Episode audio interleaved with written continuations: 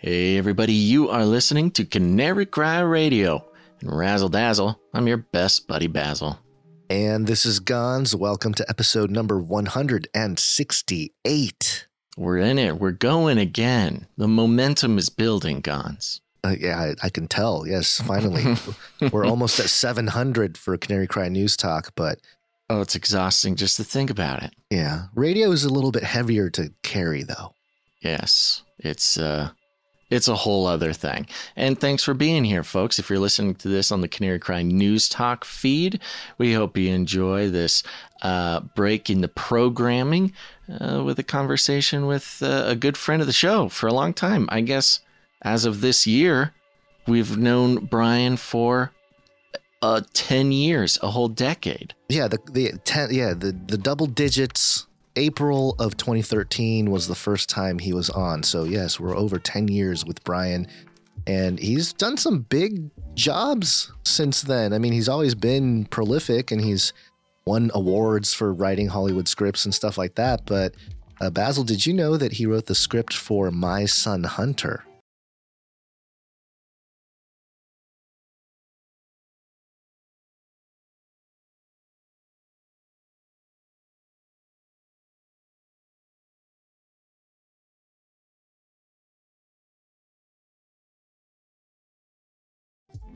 I did not know that. Do you know the movie My Son Hunter? I do not. Oh, okay.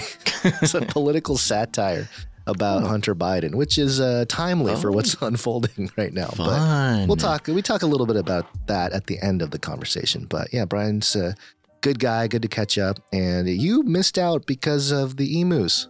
Yeah, I had a. So this interview is recorded on a not regular show day, mm-hmm. uh, which you know was going to be fine. Emus no. The e- emus the, no the not, no show days. Yeah, the evening before the interview, the one of the emus uh, just disappeared. Was gone. Not in the pen. Just gone.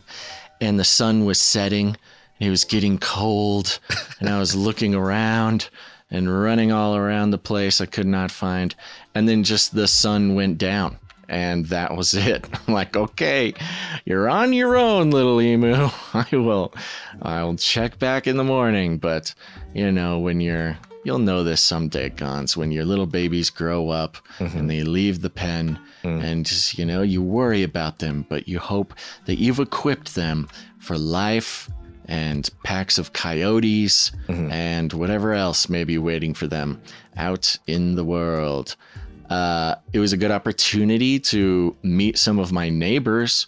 I met, uh, uh, you know, got the whole neighborhood on it there, which means, you know, a Were couple of weird signs? dudes a quarter mile in each direction. I was going to say, it would be funny if you had a, a, printed out a flyer, but you don't really have to make any copies. You can just yeah, draw it on a I, couple uh, napkins.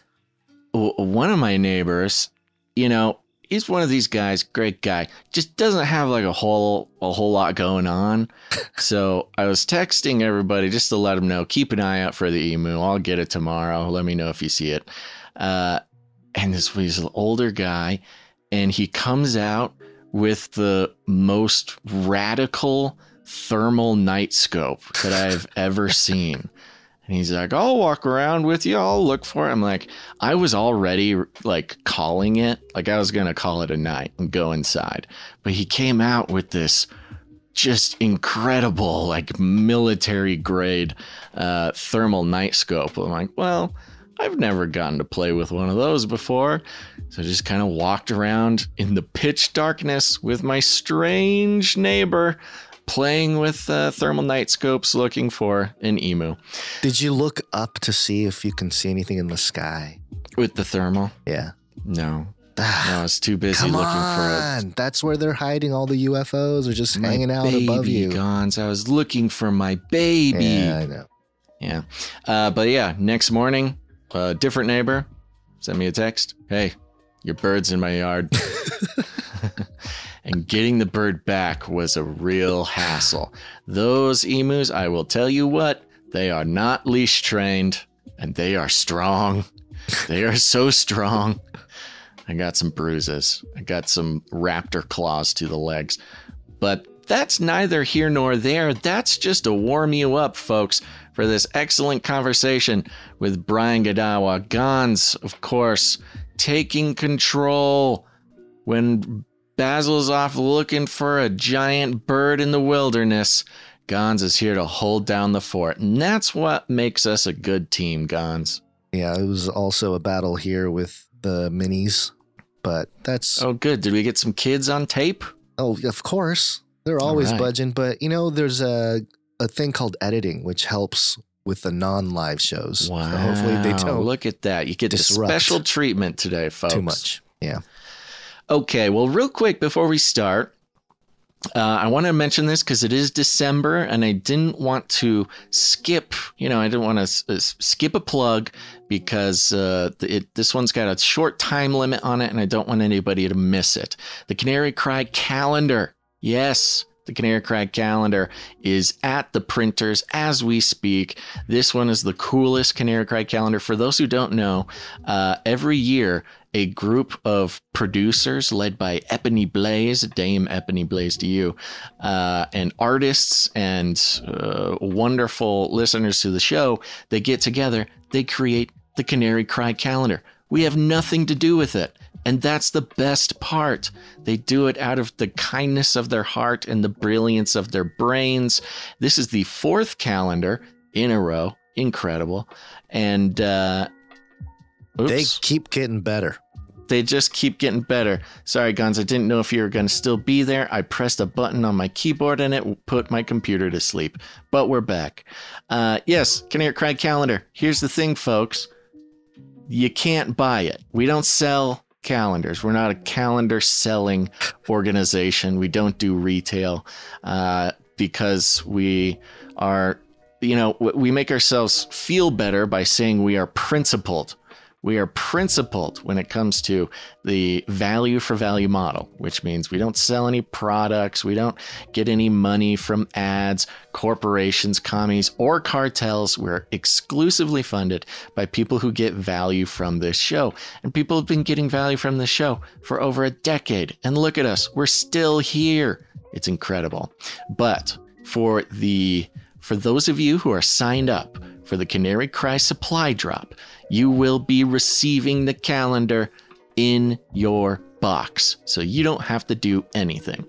If you want the calendar, there's two ways to do it. Number one, go to canarycrysupply.drop.com.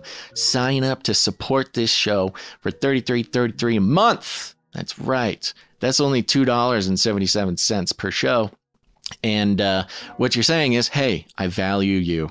I value you, Basil and Gons. Thank you for your work. I've been listening for one year, five years. Some people have been listening for 10 years. We still get notes. Hey, been listening for a decade. This is my first time producing. And you know what? We welcome them with open arms. Uh, and that could be you by going to canarycrysupply.drop.com. Uh, sign up and become a part of the show. We cannot survive without our producers. The other way, if you don't want to sign up on a monthly thing and you know it's not really it's not really your style maybe it's not in the budget in an ongoing uh, manner you can also executive produce the show during the month of December. That's right, not only will you be hailed as a hero across the globe, the world, I can't say globe, across the world. We're psyop to not be able to say globe anymore. by thousands and thousands of people just like you. They'll be thanking you from across the oceans for executive producing the show. Uh, uh, but you will also get the chance to receive the calendar. You just say, hey, I'm executive producing the show. I value the show. Please keep doing the show. And I would like a calendar. And then we send it to you. It's incredible. So, two ways sign up for the supply drop at canarycrysupply.drop.com or executive produce at canarycry.support. I think that's all I had to say, Gons. Did you have anything else? I have saved all of my words for the conversation with Brian Godawa. Okay, well, let's get to it, folks. Woo! My name is Charles Cullen. They call me the philosopher killer. Some call me insane. But Aristotle said that no genius has ever existed without a touch of madness. Some say I'm evil. But I say I make my victims face the consequences of their own ideas. What about you? Could you defend your beliefs if your life depended on it? Cruel Logic, The Philosopher Killer.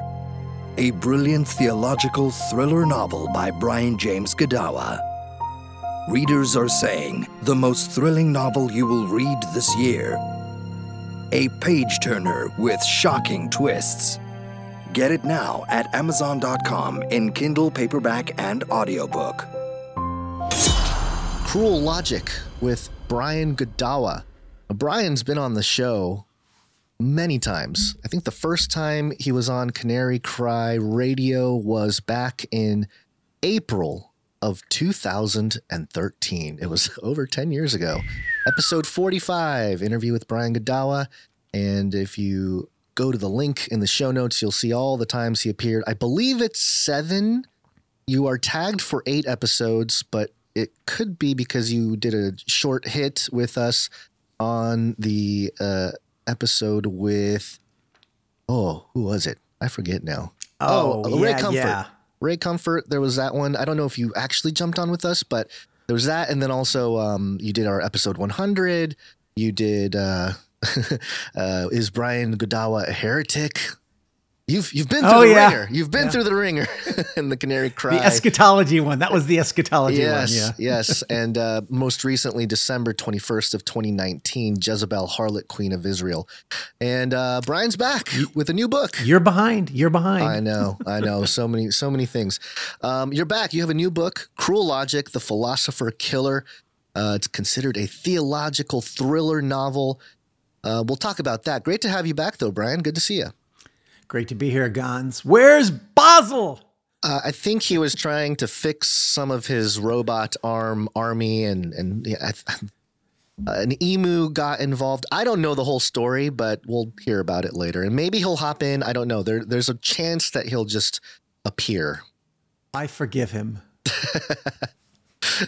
All right, he's got a couple more strikes. Okay. Um, so Brian, what have you been up to? I know uh, it's you know a lot of things have happened since we last spoke. Yeah. Uh, Yeah. There was a what was it? A pandemic or some kind of worldwide shutdown that uh, people like us were saying that you know the world elite might try to pull off, but we were considered crazy conspiracy theory lunatics for a while. Um, but you know it happened, and uh, yeah. So what was that like? And and what? I'm sure you had a lot of time to write. Well, yes and no.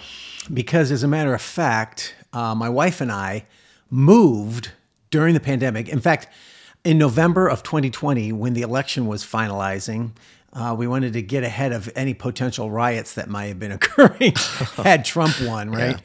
Um, but uh, and- but we were also escaping everything, you know, the fascism of California, uh, and the fact that it's going down the toilet, and the the middle class, which is what we were, would are the ones who were continuing to get the brunt of everything. Whether it's the defunding of the police in, in Los Angeles, that would result in more crime and more of us murdered and and dist- and uh, violently attacked, or uh, you know, of course, all the taxes and just the the whole government uh, of California is just so corrupted beyond redemption and such. So, um, and then also what had, what happened was, you know, when I when I saw the writing on the wall of Hollywood, you know, I've I've always been an independent filmmaker. I've never been in the big studio movies, so I always find my independent producers and directors and who have a common view and a common vision. But we used to be able to make our movies and get them under the radar type of thing. You know, you do a great movie and then get a distributor like Lionsgate or whatever to distribute it. But when you know, but when the whole um, the Me Too thing, and then COVID, and everything, uh, and then the um, you know just the whole wokeness uh, became more explicit, and they started, you know, the Oscars, you know, as a perfect example of just okay, we're not going to allow any nominations unless you have woke numbers of you know minorities working below the line and above the line. If you don't have enough enough of the certain quote racial diversity that we want, your movie's not going to be good enough to be nominated. You know, and when they when they embraced racism to that level, I knew I knew my time was pretty much up there. Um, because they were now hunting out. You know, they even executives were saying, you know, oh yeah, we don't want any more middle middle aged white men. You know, we're we're looking for people of color, et cetera. So, that racism just took hold, you know, of of Hollywood. It it had always been there, of course, mm-hmm. but it was just explicit now, and I knew. Any little chance I had of getting under the radar was gone, and, and I knew that I, I wouldn't want to be rewriting scripts anyway. That to, in order to wokeify them and add a trans Right. character who's a hero and all that kind of garbage. you Right, know? right. So that's interesting. So there was a, a clear indication uh, uh, as far as writers were concerned. I mean, you're a writer, and I, you know we're going through the writer's strike and all this stuff, and maybe I'll ask you about that. I'm sure you have some great insight on that. Um, but I don't, but- you don't. Okay.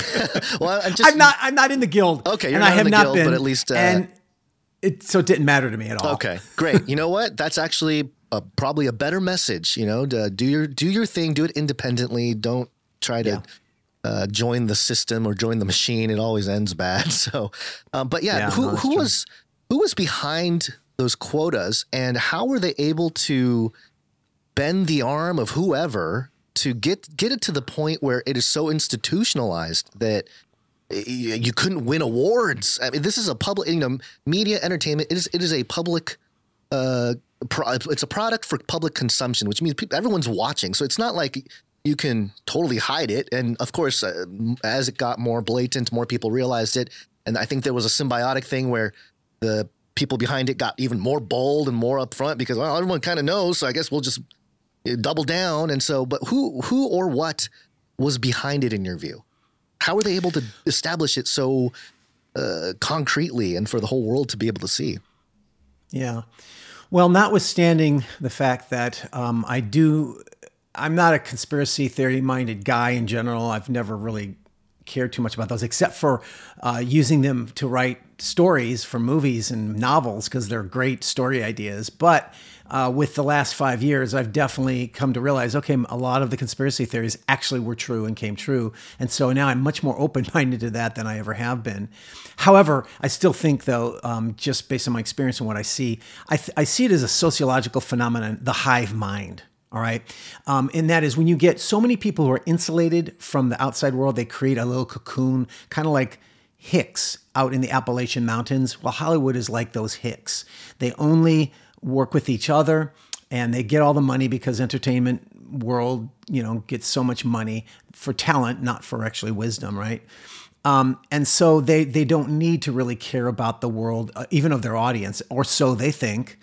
And so I think what happens is they all think the same way. You know, Hollywood is dominated, you know, by by leftism and liberalism and such, and and on every level, and always has been. Um, not always, but it, you know, within you know the last 50, 60 years, it certainly has been dominated by that. And so I think what happens is, and they all are kind of linked in with that hive mind when they see other things going on in the political sphere, and they all kind of think alike. It's more of a consensus than a conspiracy, but nonetheless, it um, there's a sort of thing that happens. Uh, you know, when when so many people think so similarly, and then they they're in an echo chamber, and and be, they become engulfed in it and are unaware of reality. And I think that that's what happened with them. Um, and and it's just a natural pro- progression of that echo chamber where they keep getting bolder because their peers are cheering them on and the people who are hiring them are doing so as well so and then everybody feeds off each other and so it creates this self-affirming system of you know ignorance bigotry hatred, racism, and that's what Hollywood is. And so, um, uh, yeah, so that, that's kind of how I see it. And um, however, you know, we are seeing some backlash, obviously, like with Disney and such, and uh, and that's good. Uh, it should be more so. The problem is the public that hate the woke uh, factor of Hollywood still keep their subscriptions to Disney. Some of them do. You know, obviously some have not, but there's still enough who will, and they're still able to make some money. And who knows what their decision will be? Because Michael Medved said this 20 years ago in his book, and, and, you know he had come out, he had had a lot of experience with Hollywood too, and and he basically said, you know, you're misunderstanding it if you think Hollywood's just after the money; they'll do anything to to make money. That's not true, actually. Yes, there are some executives and some people in that realm who are prioritizing money and finances, but the dominant amount of them don't. They're willing to lose money um, if they're going to promote their ideology because it's their religion. So that's why, just like Christians will do, Christians will do things for free a lot, right? It's it's ministry. Well, their religion and their ministry is their ideology of changing the world. That's why they're willing to lose money on movies, and that's why they're able to. Uh, you know, as they do, they learn and learn how to make better movies, and then better movies with their ideology in it. And of course, there's a breaking point because at some point when it becomes preaching propaganda, I think it does turn off a lot of people, but not enough people right? Um, so you know you have James Cameron, who's you know a cl- you know he's an earth worshipping pagan idolater, uh, and his movies, his Avatar movies, are clear um, pagan. Uh, promotion, right? Yeah, world. But they're really well told tales. He's a good yeah. storyteller, and so the fact is, is a lot of people still go and watch them, you know, and so that's kind of how that world works. And so, um, so yeah, I think there there are people, you know, they kind of all feed off each other, and then they all get affirmed by, yeah, let's hunt these people down that we don't like. And it used to be, you know, we used to kind of, like I said, fly under the radar or sort of be quiet about our political views or our religious views, and only, you know, sort of let them out in in in key important moments where it would be important. But now they're they're hunting you. They'll you know they'll do searches for you on the internet to find out all your connections, and then uh, cancel you. You know, they're doing that kind of a thing in Hollywood now. And so, uh, you know, I mean, sure, there are still good movies that get made. Don't get me wrong. I, I'm not an absolutist there because I still think I still see some good movies that are made. Although my Netflix wish list is more foreign movies than American. Uh, sometimes it's only exclusively foreign movies. Uh-huh. Uh, I think you know Korean action movies are are uh, better than uh, American movies now, where all the action heroes have to be women. Uh, sorry, it's just not believable. It's it's not just not believable; it's ridiculous, and I, I don't want to watch. I mean, an occasional, you know, Charlize Theron as an assassin is cool and cute because you like to see beautiful women in assassin roles, but to have everything women all the time, it's just ridiculous. You know? Yeah, so that's why. And, but control. Tom Cruise disproves that, right? Tom Cruise makes a great male masculine action movie. And yeah, all the world goes and sees it. But there's not enough of that backlash to, to really affect change yet. Hopefully, hopefully it will. I don't know. Yeah. But I, so I had to leave. I had to leave because it, my chances were already almost nothing, and then they just went down to almost like point zero zero zero nothing nothing one. You know that kind of thing. Yeah, yeah. It seems like the the economics was the, sort of the lifeblood that keeps those hive mind silos going. Um, we have yeah. uh, we have this jingle here that I think is very appropriate.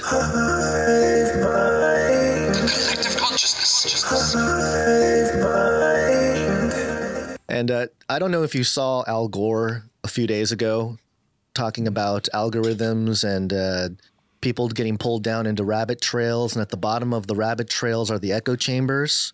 And he said that in those echo chambers, it, they, there's a type of AI in there. It's not artificial intelligence, it's artificial insanity. If you have social media that is dominated by algorithms that uh, pull people down these uh, rabbit holes that are a bit like pitcher plants, these algorithms, uh, they are the digital equivalent of AR 15s. They ought to be banned. They really ought to be banned. It's an abuse of the public forum. But when, these, when people are pulled down these uh, rabbit holes, you know what's at the bottom of the rabbit hole? That's where the echo chamber is. Uh, and if you spend too much time in the echo chamber, what's weaponized is another form of AI, not artificial intelligence, artificial insanity. I'm serious. I'm serious. Q, Q, QAnon, QAnon is just the best known version of artificial in- insanity. That's what's down in those echo chambers. And he would like to eliminate those rabbit trails entirely, which is a whole you know different conversation. But it is in line yeah. with this this topic of uh, cancel culture and and all this stuff that uh, we've seen. And I think the reaction, and I've always been, I studied sociology in college, so I have this weird sociological perspective on things, and I can relate to you on a lot of what you said. But I also see it as a, a potential, because it's so absurd, it's, it's almost like there is a, uh, uh, intentional push to drive a counterculture, a, a sort of revolution, so to speak, uh, in a way where we have seen this new thing, alt media, alt news, and all this kind of stuff rise.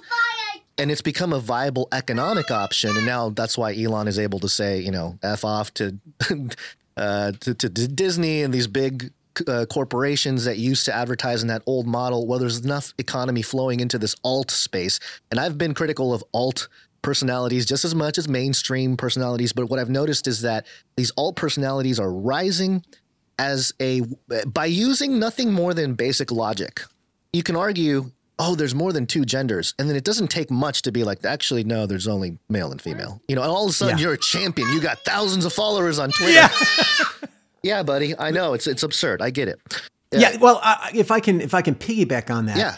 The the the thing about it is uh, the insanity. You know, um, the thing about it is the godless, leftist, Marxist, postmodern. You know, it's all this big ball of basically antichrist. What I what I call antichrist. And that's not the antichrist as in end times things, but it's it's the essential soul of hating God. Well, what happens is as evil grows and expands, it becomes more absurd, you know, because as it gets more power and more control, it takes more, it, it has bold, more boldness. And, you know, and it's almost like, uh, a, a, you know, an emergent property. I don't, I don't believe in that for evolution, but, but the, the idea though is that this hive mind mentality, there is something, let's put it this way, there is something that starts to sort of transcend and connect all the individuals, right? And I'm not, I don't, some people might believe that's an entity. I, I don't. I don't think you have to. But but just to know that there is something the way God created us in humanity, how we are supposed to be linked in community, and there's something that happens in community that that can transcend us and become bigger than us. Right. That's what the Church of Christ, the body of Christ, is. Right. And so I think the same thing works with evil. But Yeah. but I believe what I've seen is as evil gets stronger, it becomes it pushes the the boundaries more, and it enters into the realm of the absurd and because it thinks it can get away with it you know what i mean? Thus you know there there's no difference between men, and women and man can become a woman and woman can become a man etc uh, the whole gender thing this insanity takes root only because you have a history of philosophical buildup in the society that allows them to accept that absurdity. You know, you have to go look back with, with Wilhelm Reich in psychology decades ago, bringing in the focus of reality, not external reality, but subjective reality, and then the focus on psychology to the point where you define your own reality for you, and then it becomes there is no out external reality. Right. It's just your internal reality, and you got to force everyone else to accept it because there's no such thing, postmodernism, as objective reality. Therefore, every this is wokeism. In case people are wondering, what does that term really mean? Um, and, and and because there's no objective reality, then no claim on reality is real. All there is is power, and power is the god of this hive secular woke mentality. And so, therefore, if all you believe is in power, well, then you'll be willing to do and believe absurd things because there is no reality that matters to you anyway. And you'll just crush all opposition through fascistic um, power, right? And that's why they're doing it because as they've gotten more control, they're able to get away with it.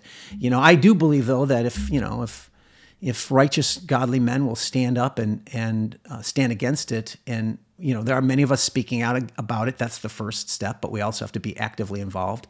Then we can at least fight it and um, stop it. And I think we start locally, you know, and build up to you know local, like your uh, what is it, um, Jerusalem, Judea, Samaria, and all the world, that kind of a thing.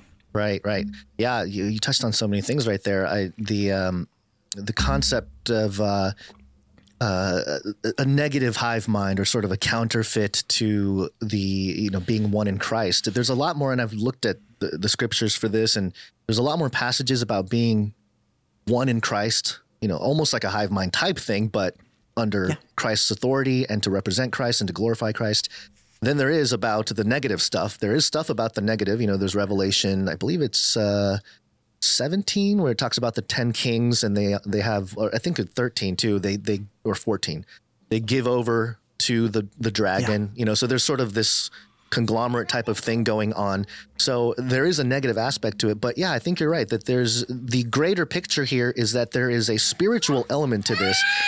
There's something spiritual going on, the spirit of Antichrist, which we know that has been around for a long time. I know a lot of people are looking for the guy, the Antichrist, but I think the, the more important message is that the spirit of Antichrist has been around for a long time.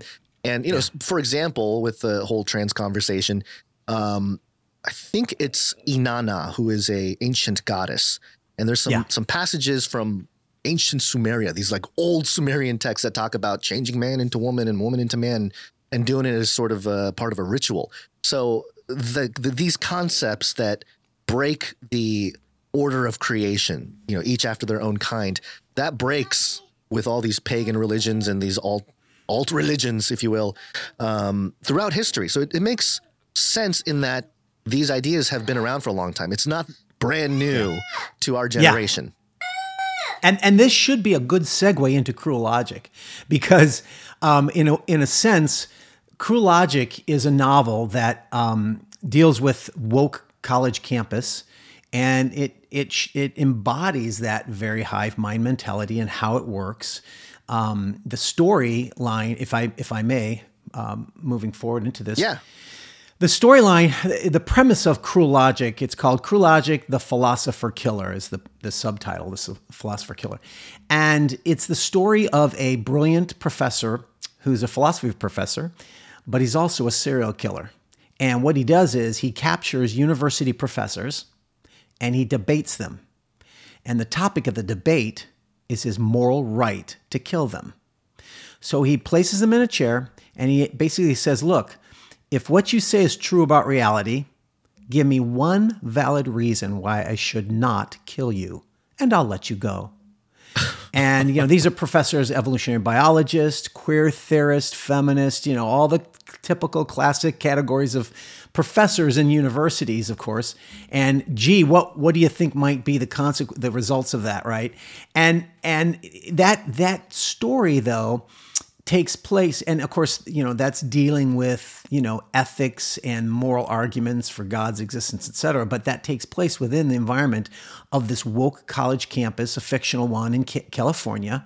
And i uh, I had the, another storyline that goes along with that is I have a evangelical Christian freshman, first year at the college, coming in, your typical, you know, goes to a seeker sensitive church, whatever. and he's ill equipped with his faith to be able to deal with the, the whole wokeism.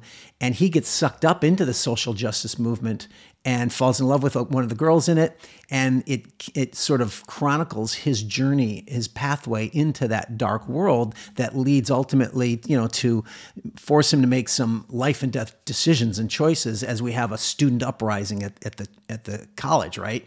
And so um, that gives you an inside look in what's going on in the university. And in case people are wondering, this isn't just a polemic that I've written to be against it. All the events that occur to this kid is experience in the university. They're all based on actual events that have occurred within the last five or so years in co- on college campuses. I've even footnoted some of them just so people realize, you know, this isn't made up. This is real stuff. I, Yeah. I tend to do that. You shouldn't footnote novels, but I just I have to. So too I bad. Think, I think it's a great idea. I think that that Yeah. gives it an element of realism that uh, otherwise would not be there.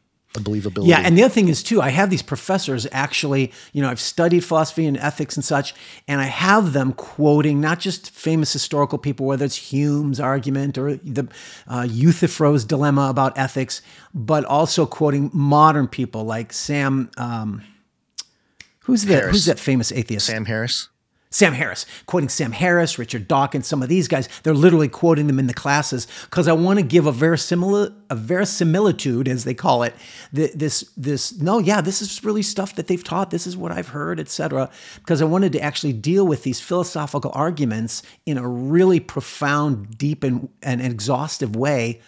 But the the challenge was, but how do you, people are usually bored by philosophy? So how do you make it entertaining? Well, put it in the context of could you defend your beliefs if your life depended on it. And that's what these people have to do. And and I think that so far the the the um, uh, the reception of the novel has been really great and positive. People are just loving it, and you know, it's it's an intelligent uh, thriller. It's not just a you know, uh, it keeps you on the seat of your of of, the, of your chair, uh, scared to turn the page, but uh, because entertainment is high, highly important to me as a storyteller, but also have, have been able to incorporate these these you know um, philosophical and theological interactions with these worldly philosophies and worldviews that are out there in a way that I think is quite effective. You know, some some people get, get bored with philosophy or it gets too deep for them, whatever. But this at least will make it entertaining and bring it to the level of human existential experience that Yeah. can make sense. Oh, this isn't just a bunch of abstract ideas. Ideas have consequences. Right. Yeah, And I- those consequences are real world effects. This is, I think, your uh, your your brilliance and your ability as a a writer uh, that worked in Hollywood. You know that separates from the rest of us trying to write a blog post or something like that. Is you you are able to create these settings that uh, in fiction, but again, entertainment. That that is such a great. Brilliant plot line for the professor to be a killer, and he's actually doing all of his presentation of logic in a setting that is, you know, a typical university, which is ground zero for a lot of these ideas. I mean, it did Absolutely. spring from the universities all over the country and, and across the world. Um, and uh, the, uh, I think it's a it's a brilliant way to present these deeper philosophical conversations. That you're right, they're they're they are somewhat boring. You'd have to kind of be in that headspace of searching for uh, Yeah. meaning and things like that to to pursue these uh, lines of logic that uh, I remember in college I was a sociology major like I said and we had to read a lot of Marx you know and I remember thinking like man this is depressing like I know we're studying like the sociological but Yeah. this is like I'm having a hard time getting through this stuff um, but the uh, any piece of film entertainment you brought up avatar earlier they are presenting philosophy. They're presenting a worldview. They are presenting uh, they may not say it and they often don't. And you'd have to find i don't know movie fans or you know hardcore people to dig into the philosophy and the the cosmology and there's all kinds of stuff with any given story. But to bring the meat of those conversations and present it in this uh, it's, it almost sounds like a uh, a storefront or something and you have all these different Yeah. ideas and you can kind of try each one out in the context of well can you defend your life from this crazy Yeah. person Yeah, i think yeah. it's brilliant i think it's brilliant You know, the the you mentioned something that that is also part of the package, and that is, um, I do believe this is why I think it's so it's so relevant. The the Cruel Logic actually began many years ago as a screenplay that I tried to get made in Hollywood, and I couldn't. I won a lot of awards with it. Um, does it's it that doesn't say whether the script's good or not because great movies sometimes often don't get made. Uh, but nevertheless it's almost impossible to get a movie made anyway. So uh, after all those years you know i i finally said i gotta i love this story and it's got to get out and i want to put it into a novel. But before i wrote it the whole woke thing hadn't been apparent to me or much of the, the world at all because we're talking you know way over 10 years ago right? So i thought it was very timely on, on different counts um, to bring in this whole university context because it's bigger than just this. It connects the bigger picture of the sociological and the cultural ramifications with the personal details and that's reality is it's the personal does connect to the public but we don't often see that connection but this has two perfect storylines where he's literally uh, serial killers deconstructing people's ethical views people who are atheists who don't believe in God, etc. At the same time, I'm showing how the universities, how they've rejected Western civilization. Western civilization is the number one enemy in higher education, all education. It used to be higher, but now it's also in grade school, right? They want to get rid of because they believe Western civilization is the, the root is the the ultimate evil, right? It's the racism, Yeah, sexism, patriarchy. You hear those Right. words all the time. That's what they believe Western civilization is, and that's why they're doing crazy things like you know redefining history as being all based on slavery and all this these lies. But the idea is that that that worldview is um, does result in affecting the culture. And the way it does that is it's taught in the ivory towers that we don't know about, right? Academia. And that's, oh, that academic abstract speak. Now, that's where they were ta- teaching Marxism for decades and postmodernity. And only recently we do hear about it. But what happens is they teach the students, and then the students absorb it, and the students go out and get jobs and grow up, and they're living it out. And that's right. what we see now with all the corporations, all the media, all the government has been captured by this what you know for lack of a better term this woke mentality and that enables them all to play off each other and impose these draconian fascist uh, rules upon us you know whether it's you know censoring free speech to you know imprisoning parents who won't accept their children's gender you know beliefs, right? And so um, my point is is that it does all begin in the university and it seeps down into into our culture, and that's that's how it happens. But that's also how it happens historically as well. When you see the culture at large and you know the, the world at large, how it's the more it rejects Christianity, the more it goes down that. Same thing in Europe, right? It it goes down this spiraling pathway, and they they code it on the ex- externals as Western civilization. But the real enemy is Christianity because that undergirds most of what Western civilization is, is Judeo-Christianity and the Bible. And they know that and they don't always admit it, but they often do. And so it's all a big package, right? And it's all shows that ideas have consequences. When people are teaching certain things, it, may be heavy, dense philosophy to you, that doesn't make sense, but it will result in affecting society because that's exactly how it works. And of course, it feel you know artists like me you know, we love studying all that philosophy stuff because we're interested in meaning and purpose and yeah. and uh, understanding, and that gives us the depth that we can tell our stories yeah. or paint our paintings or sing our music. And so we are consciously incorporate. I, I say the we collectively, not me personally, right. but the artists will. That's why you always see certain um, certain uh, paradigm shifts in, in movies, say, for instance, whatever becomes the more popular worldview, for instance, the multiverse, right? The multiverse yes. was, you know, a pseudoscientific belief that there's multiple universes. And that's, you know, that's got, you know, decades old uh, origins, starting in academia, again, science. And it's just a way to try to avoid God, yeah. creating a universe where you don't need him. But eventually, now, have you noticed? All the hero, all the Marvel movies are all multiverse. Multiverse is a common thing, not because they're in on a conspiracy. It's that the creative people go, "Ooh, there's an interesting, unique concept," and they all grab on it, and then it feeds off of one another. Yeah, yeah, yeah, and they create more and more works that reflect that worldview, yeah. and then that siphons down to the common man who doesn't understand the philosophy nature of it.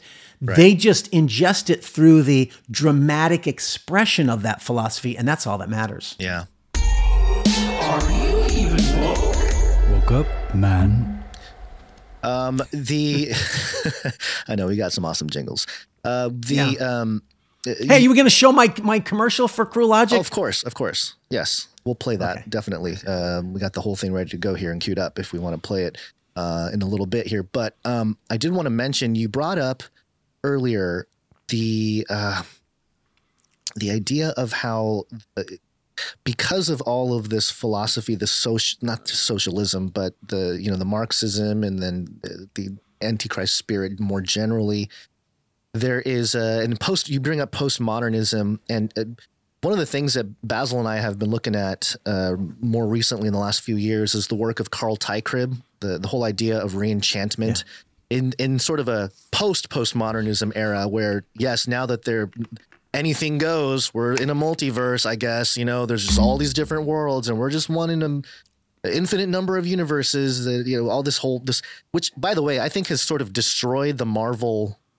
brand to some extent yeah. because now it's like okay well bad guys can be good guys good i mean it doesn't even matter anymore it's just whatever the the lens that the story is presented is i guess the version that we're going to get kind of thing right yeah it loses yeah. a little bit of the the deeper impact of of what happens in those films. But I- if I can, if I can add, relativism. That's it's also an expression of relativism. Yeah, yeah. So relativism is ultimately an unsatisfying storytelling. See, because we are all created in the image of God. We all have a sense of a conscience that there is right and wrong. Despite all the atheistic philosophy, they everyone still goes, no, there's right and wrong, and we need that in our stories. And if we don't get it, as you deconstruct um, things into relativism, that's not going to satisfy our our natures. That you know, you, the, there might be some interesting ideas that arise, but the storytelling is not satisfying. Yeah.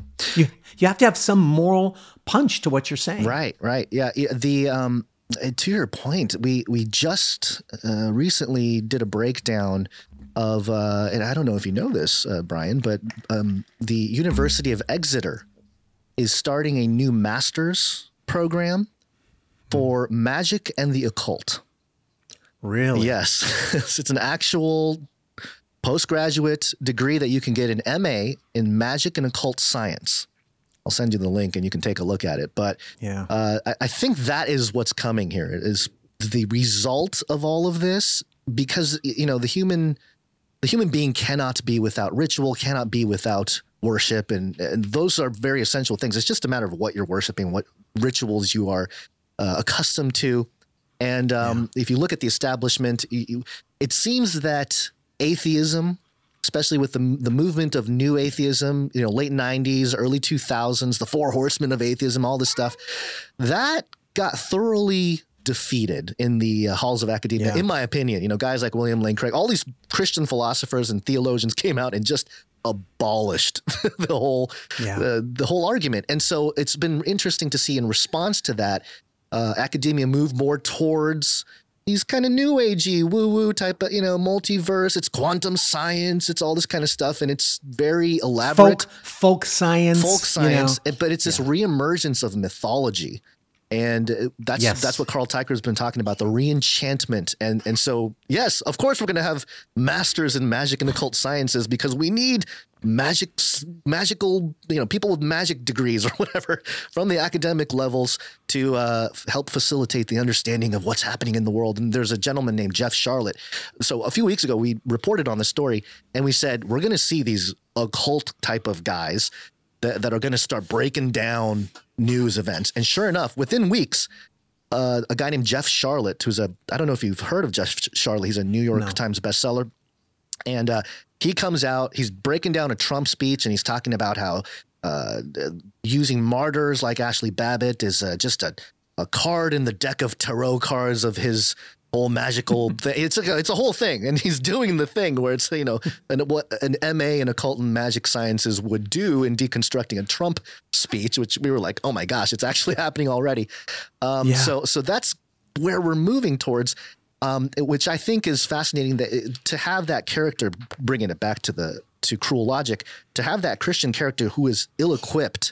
I think that is an experience that a lot of believers have, and I think I, I've come across a lot of younger believers who, and anytime the topic gets a little heavy, they're they're hesitant to talk about it, or they'll say, ah, "I don't know enough about it," or something.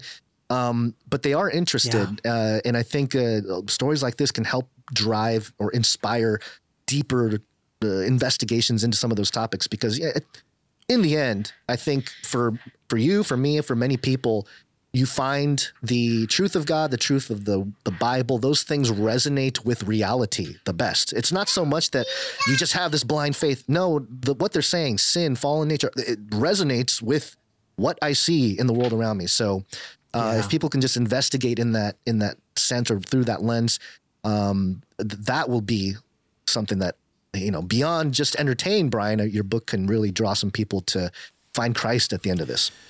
Yeah, but I want to I want to warn people that uh, two things. One is um, this does not, you know, I'm speaking, you know, I'm speaking on a level that many artists would not be willing to admit. Uh, th- and that is that uh, we are all driven by our worldviews and we are all communicating what we believe is the true meaning of, of the world and how we ought to live Yeah. Through our stories. But that doesn't mean that I believe that storytelling in the arts and movies and all that stuff is just a sort of um, just a shell in order to be a, ser- a shell to cover our sermon.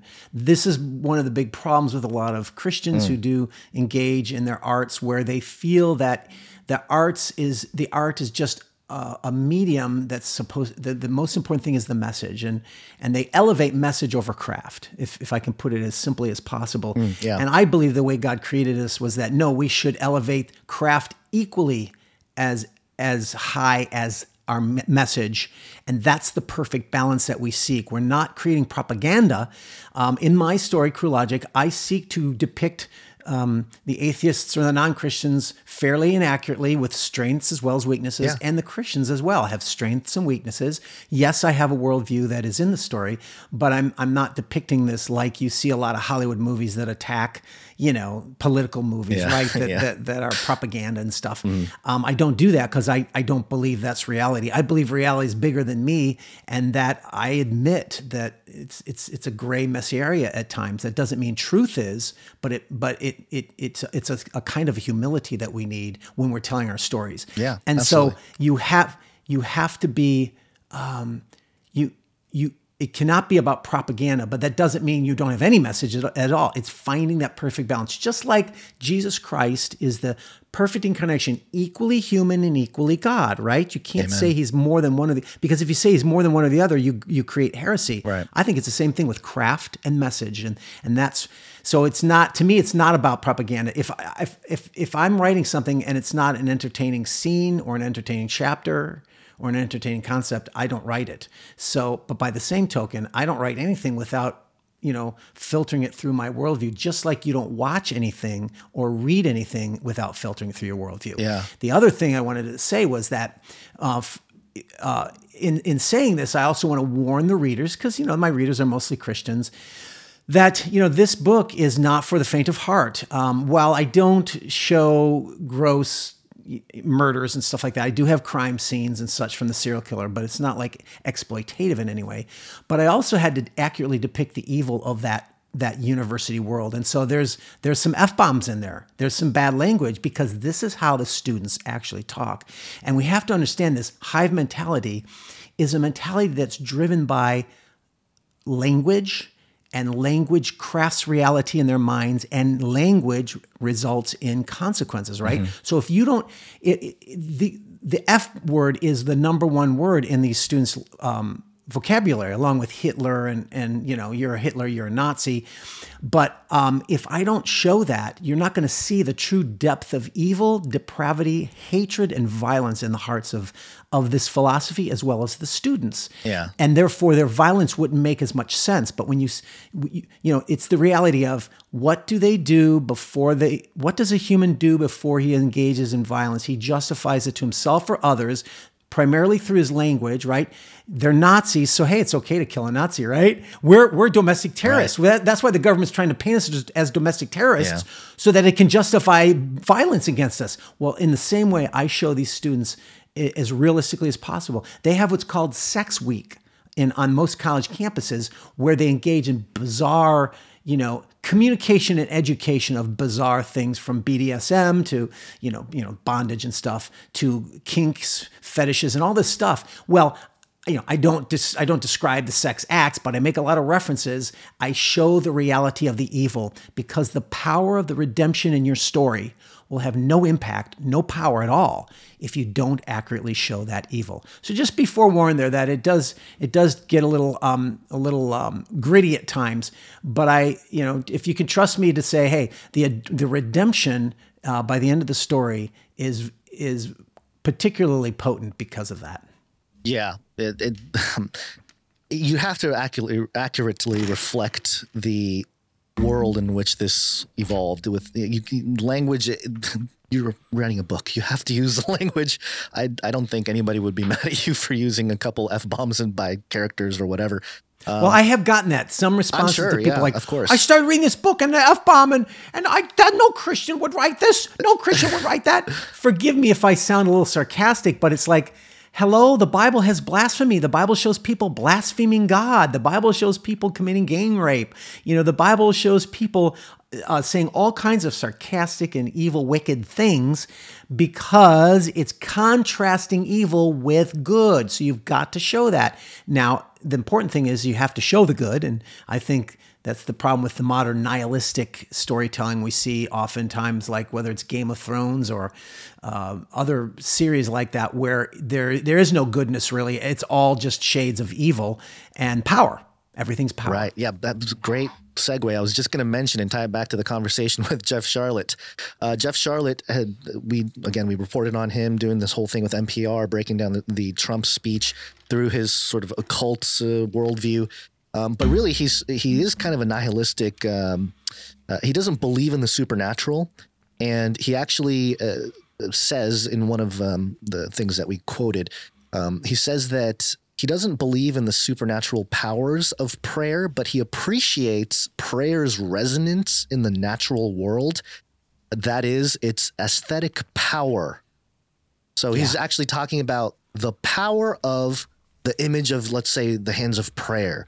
He he he appreciates the power in which the idea of prayer represents, but doesn't believe in the supernatural powers. It's like, okay, you're really splitting hairs at that point and, and trying to avoid the the elephant in the room, which is maybe there's a god or maybe there's a supernatural world or you know. you know and, and tying this to what you said before too about mythology you know don't get me wrong i actually am a deep believer in mythology Yeah, of course. You've we have to it. understand that mythology is not false that's a myth that's false Right. mythology simply is stories narratives and motifs or images that embody the cultural values of meaning. So, what, in other words, whatever the culture or we as an individual may believe is the meaning, we embody it within our stories. And those stories can be true or fictional, it doesn't matter. It's still a mythology. There is a Christian mythology.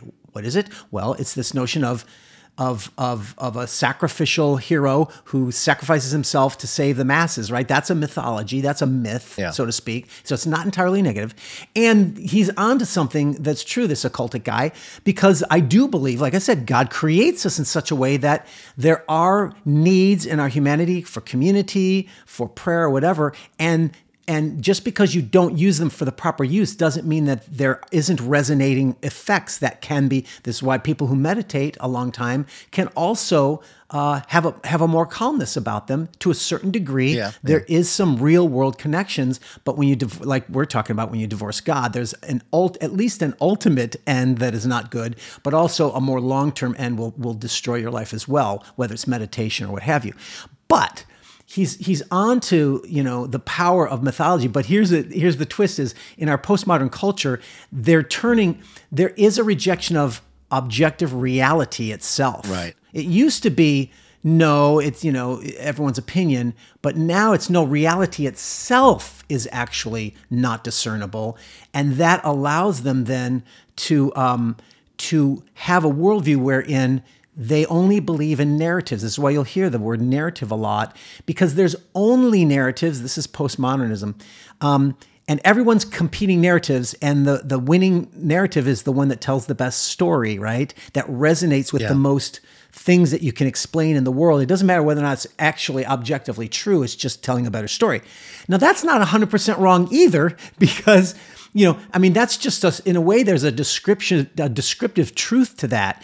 People often do not are not driven by reason, calm, reasoned Right. intellect and Yeah. propositional truth.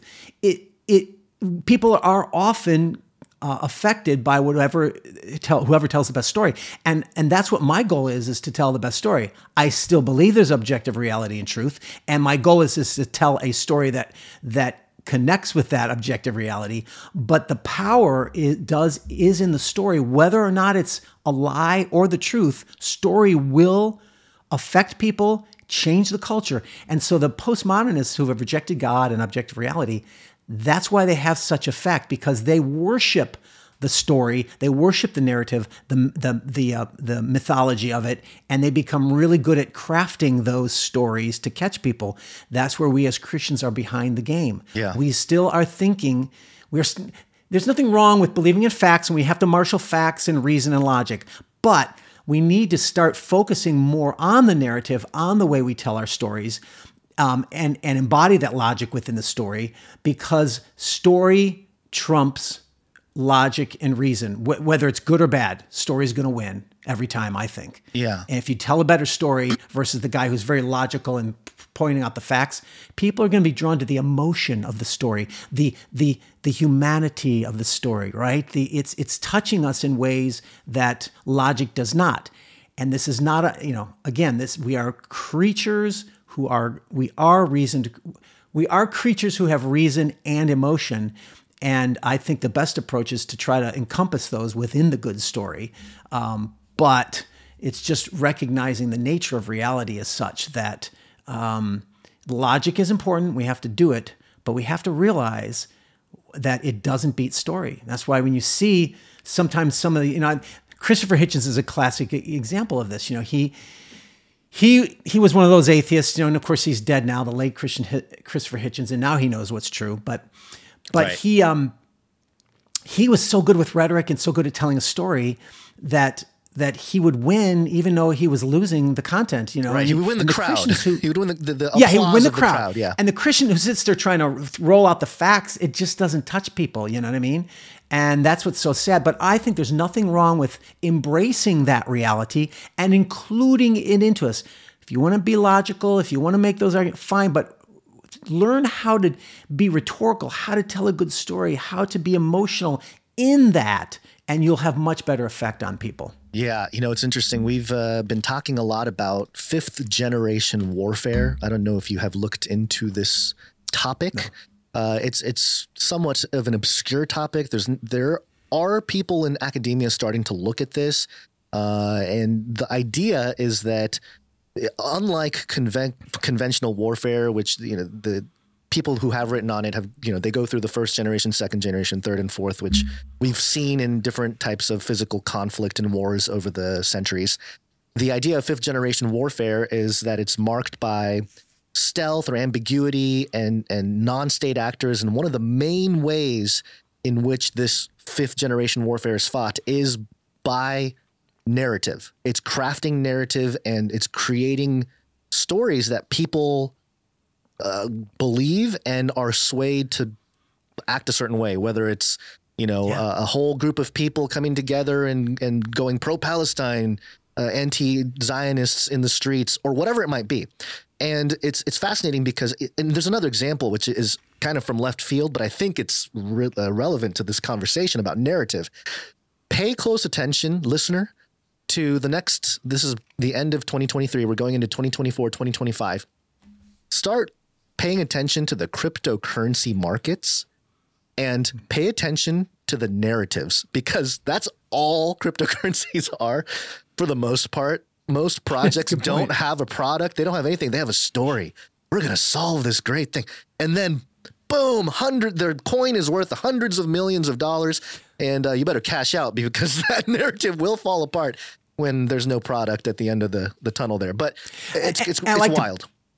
I like to bring in the, the, the, the side of reality now. Um, yes, we need to understand that, and yes, we need to embrace it and add it because we're losing. But the the perfect you just gave one perfect example, and there are others of here's what happens when the culture uh, does learn uh, uh, or does seek to reject objective reality and facts and embrace narrative. And so the newest generation, the Z generation, yeah, there's they're in some ways they're more open to discussing some things um, than others might be, but they are the most easily manipulated by the masses of anyone because they just believe any story that they read that they watch on TikTok or whatever, they believe it all as, as long as it kind of makes sense to them and they don't care about facts. And so they are the ones who are so easily controlled. They think they're they're free and they look down on that older generation as, you know, fuddy duddies or whatever, you know. Um, but like they are being manipulated and controlled the, the easiest because they've jettisoned facts and the concern for facts. And, and that's why we can never ourselves do that. Um, but we just need to learn how to add that, you know, that element of storytelling to the facts and to our reason and logic, you Right. know, if that makes sense. Yeah, a, a good story is even better when you learn. It's it's like any you know movie that you like. Oh, it's a great story, and then when you learn what's true about it, and you go, oh wow, you know, that's even more Yeah. impactful. Like wow, that that that is crazy. that that happened or that person experienced that or something. Um, I want to uh, bring it back to Cruel Logic specifically, and you gave me a page with uh, some images, some some mock-ups of some characters, and uh, I'd like to just uh, get your you know description of certain characters. I have pulled up here Charles Cullen. Who's who is he, and uh, who's he in the story? So Charles Cullen is the um, the serial killer in the story. Yeah, it kind of looks like him. And like, yeah, like I said, he's a ph- he's a philosophy professor who's gone rogue. I don't know, uh, but but um, but here's the thing: he has taken his philosophy to its logical conclusion. And I'm not again, I'm not going to go in deep into all the details because that would reveal twists and stuff. But uh, yeah, so he's he's one of those characters, and um, uh, th- interestingly, one of the protagonists which should be on there. Um, this this is an interesting character. Is um, scroll down to the uh, oh gosh, I'm, I'm blanking blacking out on the names. it's okay. Yeah, there's uh, a, lot to, a lot to keep track of here. Yeah, what's the next guy down? Um, Let's see. Well, Kallinger, Joseph Kallinger. Ah, yes, Kallinger. So Joseph Kallinger is a protagonist, and what he is is he is a psychology professor who knows the killer, and he is called in by the cop to help track him down, right? And what's interesting about this Joseph Kallinger is he's kind of like a I modeled him on on a Jordan Peterson. And but mm. it's not just Jordan Peterson, it's this whole sort of another movement of people out there that I find just intriguing, just fascinating, and I and I want to understand them more. And that is, there are these people who are defending Western civilization, um, defending even Judeo Christianity as a founding ethical element of that without themselves being Christians or, you know, devoted followers in that sense. Now, of course, Jordan Peterson's somewhere in the in between there, but but there's others like Douglas Murray. Um, you know, Ayaan Hirsi Ali was one, and she's just converted to Christianity herself. Uh, but Tom Holland's another historian. They all support Western civilization, but they don't actually have a personal faith in the God that they're defending, which is kind of interesting to me. And I wanted to explore that reality. So I have my character, Joseph Kallinger, being very much like that. And of course, you know, that's the, um, you know, uh, he's the guy who defends mythology as part of our nature, as part of reality. And he would defend the Judeo Christian mythology but he himself is a Jew who's who's a, a, lapsed Jew, so he doesn't have the personal faith himself in this story, right? Yeah. And and part of his journey is coming face to face with what are you doing? What does it mean for you to be defending this thing that you don't really believe? You believe it in a practical sense in terms of keeping order in society rather than chaos but you don't really have the reality in your own heart. So what does that mean? What does that? Where does that lead? Yeah. And this isn't a judgmental uh, thing. This is something I respect. These, in fact. Jordan Peterson, Doug Murray, Douglas Murray, I, I, respect them more than just about anybody else, you know. Um, yeah. Victor Davis Hanson, a lot of these guys, you know, and um, but I want to understand them, and and that's oftentimes that's what I do as a writer. If there's a, a certain kind of a character, a certain kind of person out there, uh, I, I'm like, I want to understand this, so I make them one of my characters, and I put them through the wringer of the story and what would they think and how would they act? And that that was um, one of my motivations in, in creating that character. And it was really fun too because i love jordan peterson so yeah. you know. I mean he's not he's not jordan peterson you know but he's just similar in that sense. Influenced by the the body of work yeah and the influence of uh, jordan peterson and culture. Yeah you know it's I, I, found it interesting that you brought up that um, uh, you brought up the Jewish part because just an observation is that uh, those who tend to fit the profile that you mentioned, I, I, don't know about the specific names you, all the ones you mentioned, but they tend to be of Jew, like um, uh, Doug Prager. He's one of them that I think is another one. He's Jewish. Oh, you mean Dennis, Dennis Prager? Prager? I'm sorry, Dennis Prager. Yeah, openly yeah. Jewish, defending all the stuff, the same sort of thing.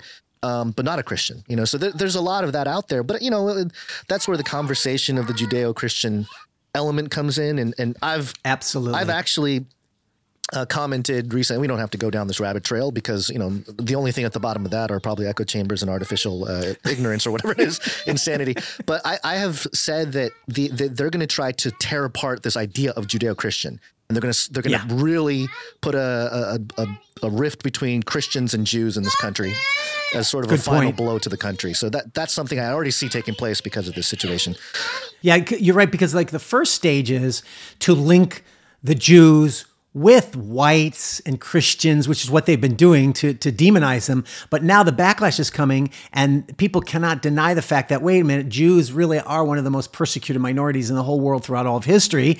And so it's like, so now I think you're right. I actually think you're right. So now, well, how can they? Okay, what can they do? Well, distance them from Christians, show them as enemies of or Christians as their enemies, and um, and and and maybe they're not as white as we were saying they were. You know, they they whatever their enemy is, they try to make them white. Like if there's a Hispanic criminal, he's a white Hispanic, right? Right. you know. Uh, oh, they don't call Barack Obama white, even though he is half white, but his half black makes him black. But in reality, you could also say he's white.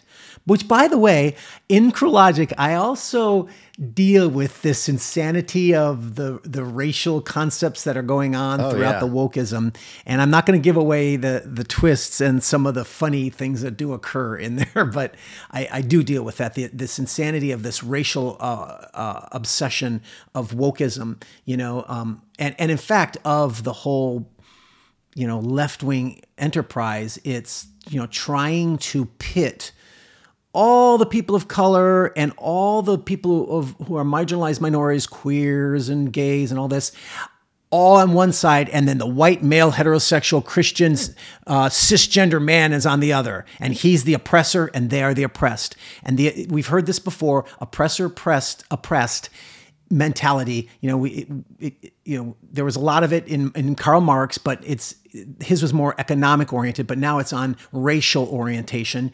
But that is a, another key element of the woke mentality of reducing everything to power, and therefore there's two categories: oppressed and oppressor.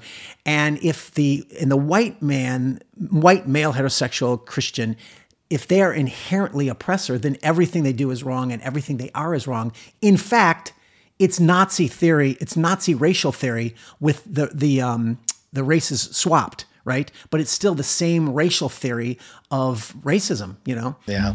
So that's all I, I deal with all that and the insanity of the transgender ideology and racial ideology within the campus. I deal with some of the absurdities of it and what it looks like in, in quite a clever way. I think people will enjoy it.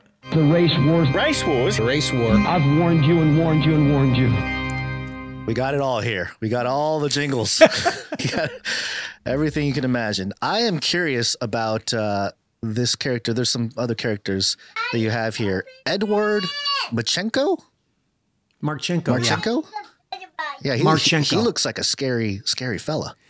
Well, you know, he's just he's an art student, you know, so he's kind of a goth art student. Hey, that's still around, man. They still, you know, dress like that and such.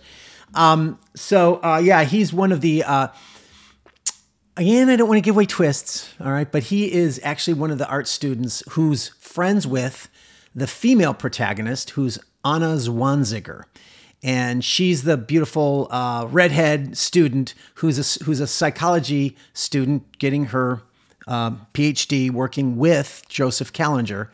And so she's also still a student, so she knows him. He's a he's a, a, a good friend of her, but he's he's obsessed with her and he's kind of stalking her in a friendly way. And she doesn't she thinks he's harmless, and but other people think differently. And uh, you'll have to see, read the rest of the story to find out what really happens with that. Oh, always the relationship dramas interwoven into any story is always a draw. Yes, yes, yes, yes, yes. Um, let's see. Uh, let's see. I, I like these mock-ups because they sort of just uh, allow you to. Uh, I, I'm I'm going A- to I'm going to speculate. Yeah, I know AI is fantastic. Uh, Midjourney, whatever you got going on over there. Maybe uh, Yeah, Focus. fantastic. Have you seen Focus? That's the the latest. Uh, it's derived off of Midjourney. You're able to create a character and then present that character in different scenes. It's actually pretty powerful. Yeah. That's awesome. Yeah, it's going to be. I think you're going to enjoy that if you can get your hands on that.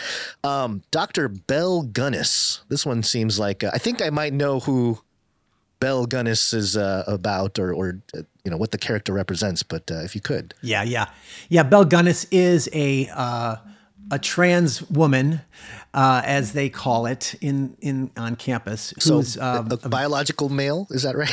just just to Yes, keep my, my yes. mind straight because I could I always get confused even now. Yeah. And anyway, he he's lecturing on campus as well, and he's lecturing about the trans ideology, and he becomes one of the victims.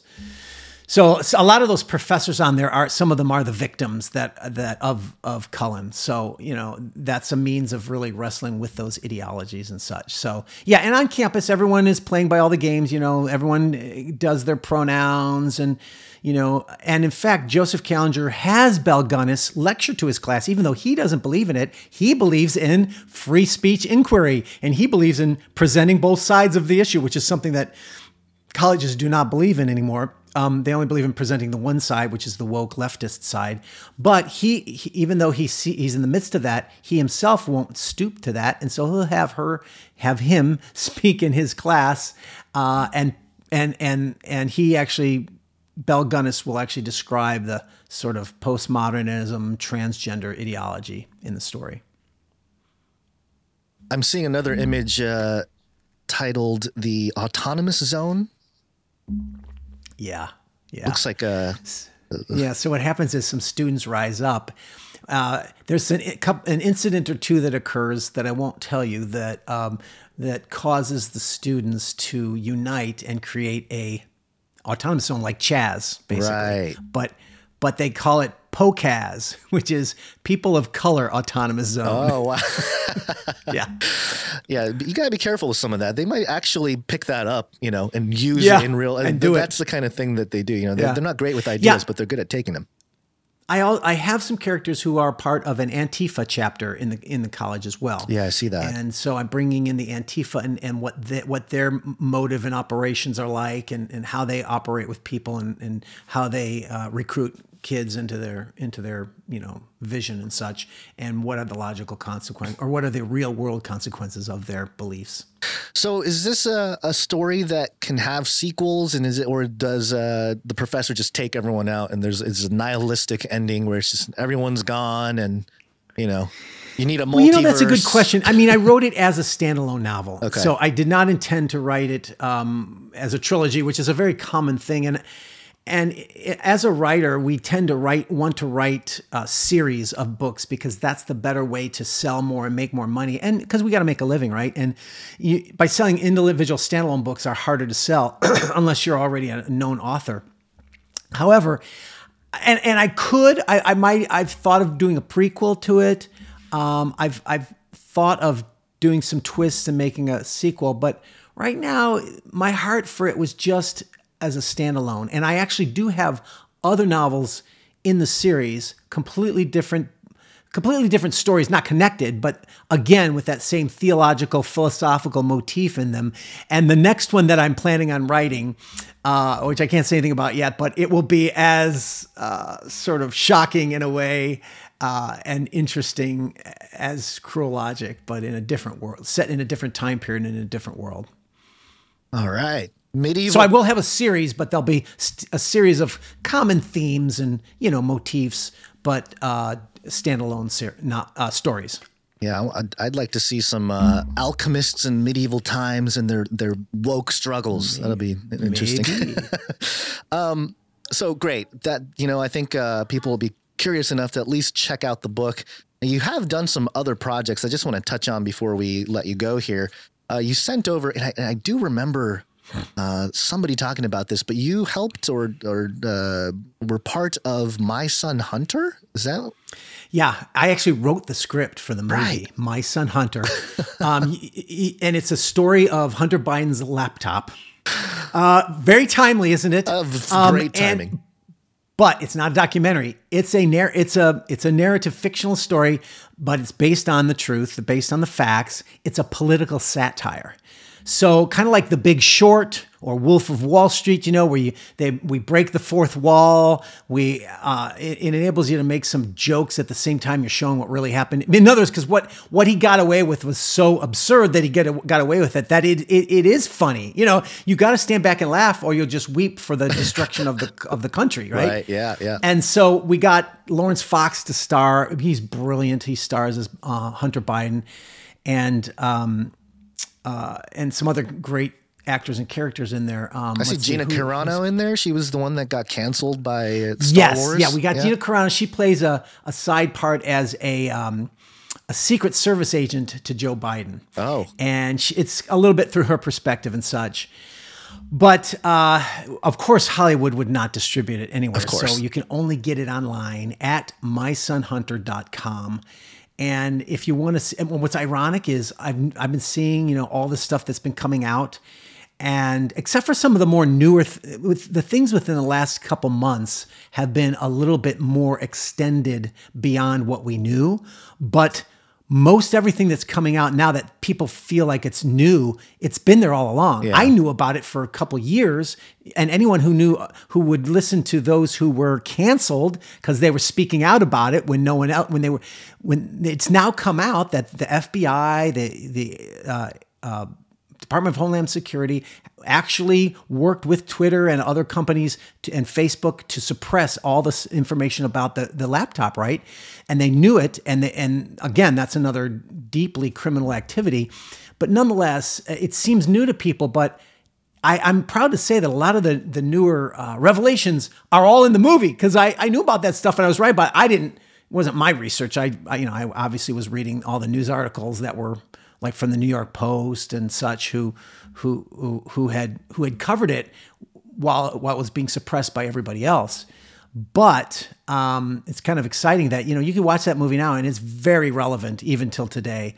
You know, I, I had one one movie producer who was who who passed on trying to. Um, you know, we were ta- taking it to him to help us get it distributed, and he passed on it because he said, you know, it's kind of old news. This was like a year ago before it came out. It's like it's you know, it's old news. And I'm like, no, it's not. And sure enough, now a year later, it's more news than ever was. Yeah. You know, Yeah, it, it, yeah, it it's quite depends- interesting. It depends on where you are on the the, the paradigm or the spectrum of uh, truth seeking or at least information seeking. Because you're right. The, the I remember when everything was taking place with uh, the New York Post being taken down on Twitter. uh, uh, While it was happening, people were calling out like, "No, this is something's wrong. There's something going on here." It was so obvious, just from the public standpoint who pay attention.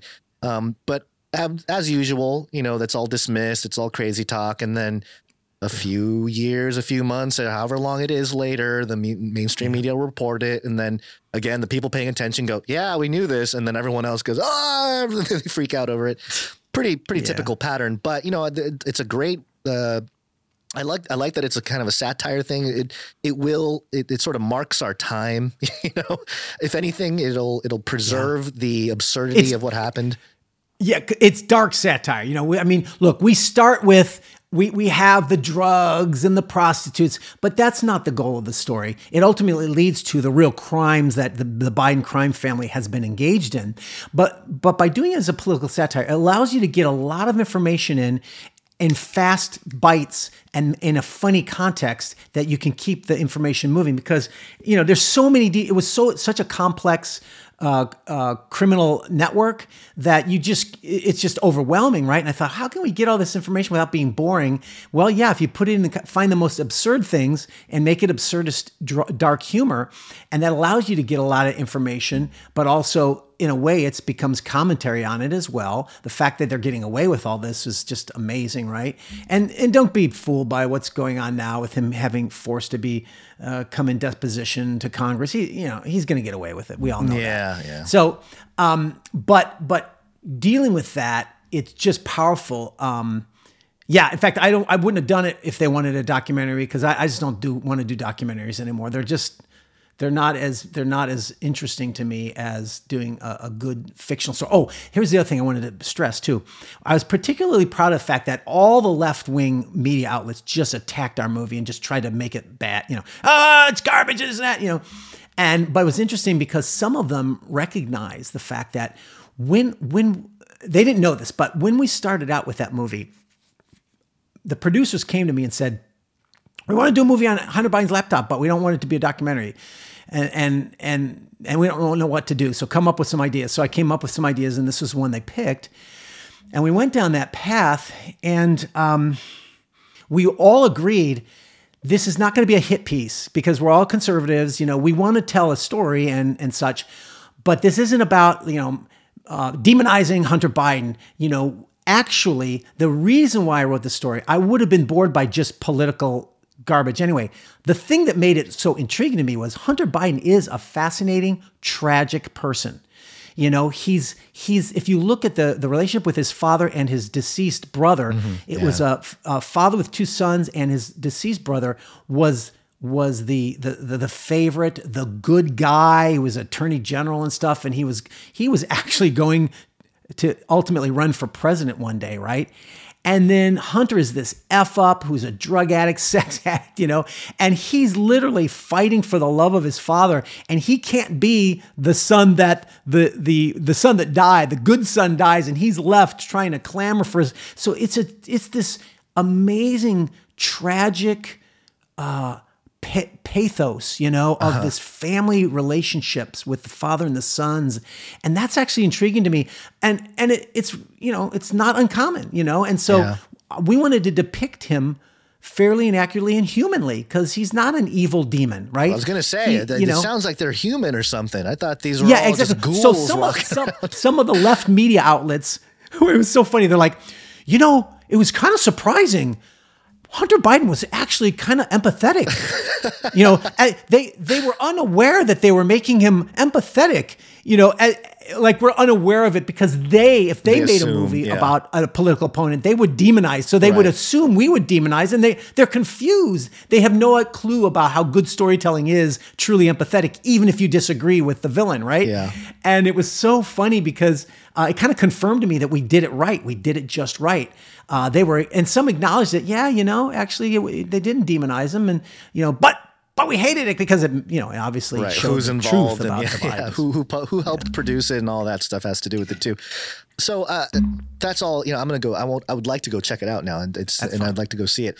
Um, but and just to um, start wrapping up the conversation, where do you see? Because you know, I'm looking at the trailer. It's top notch. Obviously, you know, as good as any Hollywood film, and obviously, you know, that type of production now is. I wouldn't say easier. Per, well. It's more Yeah, accessible. yeah. It's more accessible than it was in, in obviously prior decades. Where do you see media creation, uh, content like this going? Because obviously the the Hollywood situation is kind of messy right now. It's it's it's uh it's a, it's a problem economically. Things are moving away from California in general, but you know Hollywood Yes. being a big part of that. Uh, they have exported a worldview for a good I don't know five, six, seven decades. I mean they've been the tip of the spear when it comes to creating culture. Uh, but and that engine, it, it's obviously not going to stop overnight. But it does seem to be showing its cracks, and some uh, people are moving away from it. They're leaving Babylon, as it were, uh, in a sense. So, Yeah. where do you see all that going, especially with the writer's strike, and and any insight on that? Yeah, well, that's what I call the parallel economy concept. So when I when I was younger, my goal was like I didn't believe in being a separatist and all that. You know, I want to be in the world, not of it. I wanted to make Hollywood movies with Christian worldview, right? And and that's how. Look, I don't I don't disparage Christian movies, but. Uh, well, a lot of them are still so poorly done, right? But I've never wanted to make Christian movies because I didn't want to be that outsiders just uh, you know, making you know movies for the the choir type of thing, you know. Um, I'm not against it. It just wasn't me. And but when it gets to the point where now I'm not allowed to even make it because they're hunting people like me down and uh, taking work away from us, keeping keeping us from being able to work and make a living.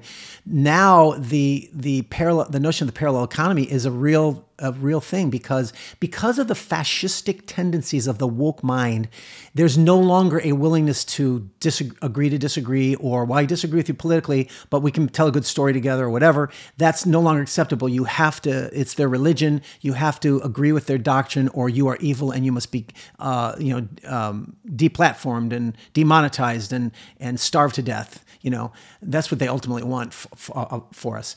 So it forced a lot of us to just not because oh I don't want to have anything to do with Hollywood, so I'm going to go do my own thing. No, it's they won't let me work, so I and I'm not going to stop. So I'm you know Yeah. I'm going to work outside here, and you know the Daily Wire is a great example. Like oh we're going to build our own little stu- mini studio and our own streaming service and put in our own content, and I like it's because you have to because no one will hire you.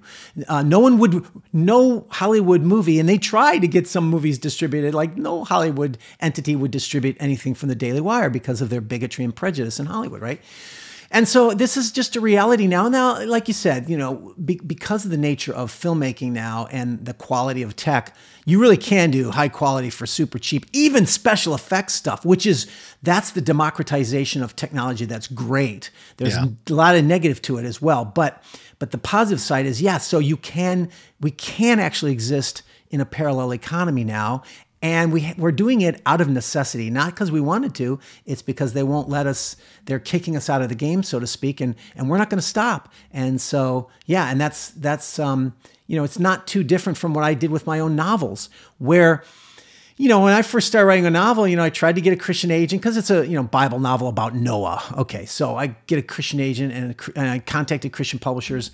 They wouldn't take it, you know, and I think it's because there's too much sex and violence in it, uh, you know, rated, rated PG thirteen uh, or whatever, and and Christian publishers don't know what to do with that because they have you know they have these categories that you have to fit into, and uh, and you know also it was my first novel. Maybe it wasn't as good as I had hoped, but it it, it forced me. No one else would take it, so I'll self-publish it, and that was when it was just starting in like 2011, right? That was just Yeah. starting to crest. So I did it, and lo and behold, it blew up and became really popular. And so I kept writing, and now my books dominate the top 10 of biblical fiction and Christian fantasy and such and such, and um, which confirms that okay, I'm not a bad writer, but uh, it was that necessity. Out of necessity, I had to do it myself. And I'm actually more successful because of that, because I, I, I have been published by a publisher, and my books, even after 20 years, my book is still in print because it's still selling.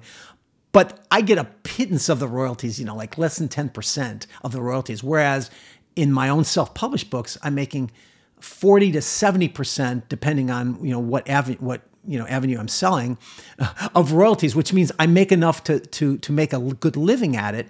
And that's all, and that's what the self-publishing community has become, where there are many self-published authors who are making way more money than traditionally published authors selling more books to more people, m- having more uh, impact than the traditionally published. And it used to be a stigma, you know, self publishing is where you print your own books and sell them out of the back of your trunk of your car.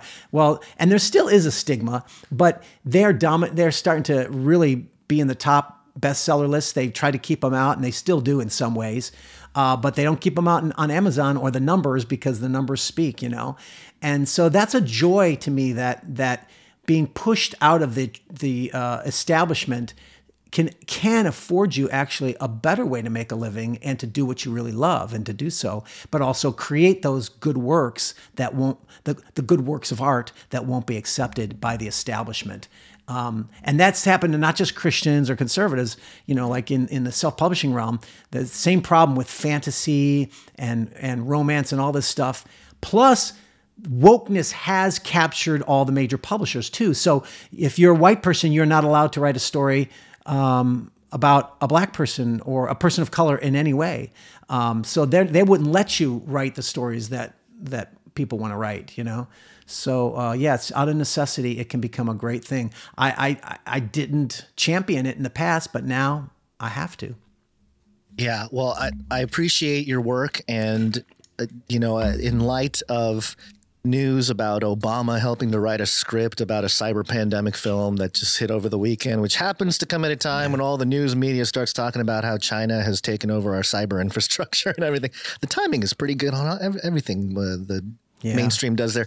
But in light of that, in contrast to that whole beast machine, uh, we appreciate uh, people like you who are doing the good work and and continuing to push forward, pushing. You know, we Well, and you. Oh yeah, well, well, we we've we're we're sort of the persistent pest. You know, we're just kind of around. They try to get rid of us, and they did shut us down to a large audience. You know, uh, having a quarter million channel or a quarter million subscriber channel shut down, and uh, multiple channels afterwards shut down too. It's been tough, but you know, it's really uh, for us. It's not about that. We have been able to sustain everything through our economic model that we do here, which is value for value, which means we don't advertise, we don't do anything. We just people produce the show. We call them producers because that's what that's what it that's how it works in Hollywood. You know, people fork the cash or fork their volunteer something, and then they you know help produce a piece of content, and that's what we do here.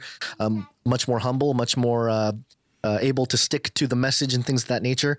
Um, but yeah, it's an uphill battle for sure. It's it's hard to compete, and we've been we've been harping on this idea of the difference between independent media and alternative media. So it, clearly there is a divide between mainstream media and everybody else.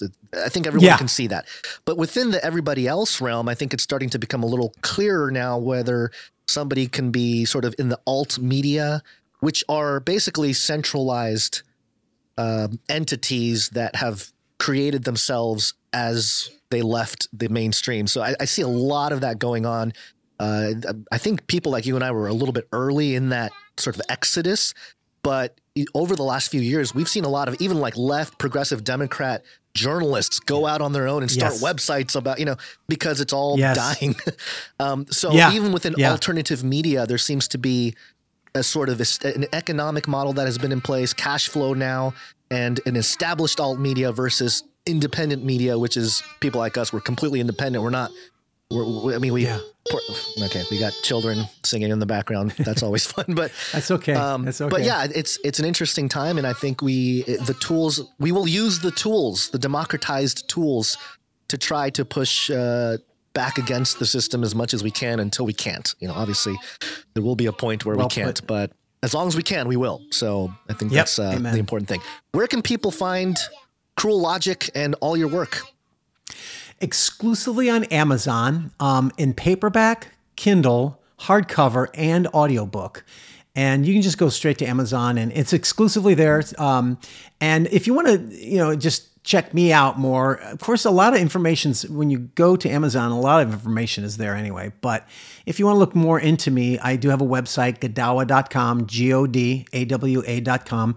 And, you know, you can find a lot of, I try to make a cool and entertaining, interesting website um, not just to go there to buy books or something like that, but um, to go there to learn more about the stuff that I do. And a lot of free stuff that I offer that's related to the books I write, like research behind my uh, real world research behind the fiction that I write. So, yeah, those two sources. Awesome. And, uh, you know, it wouldn't be a Canary Cry radio episode without at least mentioning the Nephilim one time. And of course, you are the author of the Chronicles of the Nephilim. So it's not, you know, usually I, we talk about something and I bring up the Nephilim and they're, oh, don't, haven't really looked into it. It sounds a little crazy or whatever. But uh, you have written extensively on it. And I, I just want to ask you as a final question here in light of this whole quote unquote alien disclosure taking place right now with all the conversations with uh, the whistleblowers and everything. Um, specifically, has it inspired you to pick up the pen again for uh, some maybe more modern versions of the Chronicles of the Nephilim? No modern versions, um, but there are more coming down the pike. In fact, I'm already on my work, starting my next novel for Chronicles of the Watchers, and it is more of the ancient world. There's still a lot of ancient world stories that I have to tell, and I, I can't talk about what it is yet because I'm not further along enough into the story. But um, it'll be the it'll be great. It'll, it's going to be great. So there will be more Chronicles of the Watchers coming, and those are sort of like stories that fill in the gaps in Chronicles of the Nephilim. Because you know when I did the the eight series of Nephilim, I didn't realize there was so many more stories, and I'm like, ah, I you know. So I, I'm I'm filling in those in betweens with Chronicles of the Watchers, and uh, that should be coming within the next year. Awesome, awesome. But but if I can say at least this, Yeah. Since the last time I was on your show, um, the latest chronicle is Chronicles of the, the Watchers three, which is Moses against the gods of Egypt. And just real quickly, it's the story of Moses. Um, told like you've never seen it before, but it's also rooted some f- shocking things that you may not have known about him and about that time period and and the story that is there in that ancient Hebrew context um, but also dealing with the Watchers. And, and so now we're in Egypt, whereas my previous stories dealt a lot with the gods of Canaan and Mesopotamia, Baal and Asherah, and then uh, Marduk and all that. But now we're in Egypt, so we got Osi- I- Isis, Osiris, and all that. So it'll be a fascinating new exploration of those um, those Watchers, shall we say? And I think that that work is it's evergreen, and I think it's going to help out a lot as the reenchantment continues. Because I think what we'll, Yeah. we're going to start seeing is a lot of people. You know, I, I was joking how atheists are becoming AI theists. I don't know if you noticed this, but a Oh, lot of people are becoming theistic about the the AI situation. And in light of that, what's fascinating is that they are readopting ancient religions. References to, you know, and, and we've seen this happen in the occult for a long time. NASA, you know, naming all of their stuff based on Greek gods and, and all that kind of stuff. But now it's starting to happen more culturally, where again, it's not that they necessarily worship Osiris or something like that, but they'll they'll reference these mythological entities or gods or whatever as part of their worldview. And it's a very fascinating Yeah. thing that's taking place. So I think in light of all that, your novels with the Chronicles of the Nephilim and the Watchers uh, will be very helpful in helping new believe people new to this type of information to absorb it in story, in context to historical uh, documents and everything else. So uh, yeah, it's I think anybody who's interested, they need definitely need to go check it out. And uh, maybe not too late if you're listening to this uh, right away to get a couple books for the, the stocking there for some folks. Yes. Yeah. Makes So- a great Christmas gift. Well, Brian, thank you very much for uh, coming back on Canary Cry Radio. We're going to have to have you back on again. Uh, you write more books than we can keep up with. I, I don't know if you noticed, but your your, your pace of writing books is, uh, I think it's outdone even episodes of Canary Cry Radio certain years.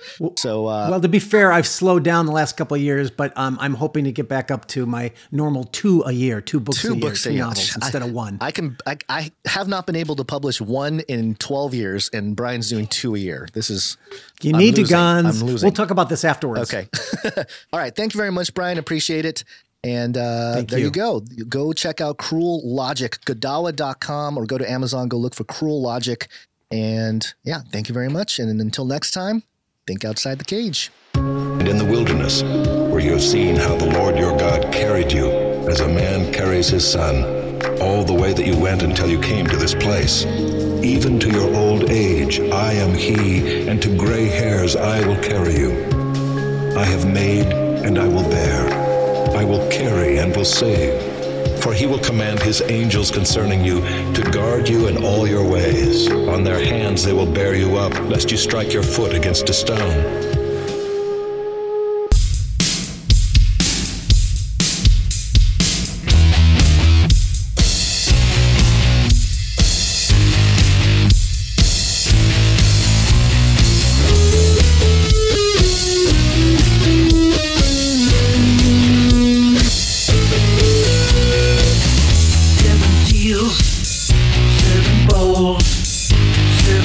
Trumpets, and your head's on poles. You can buy and you can sell. The only problem is eternity in hell. Tribulation, that situation.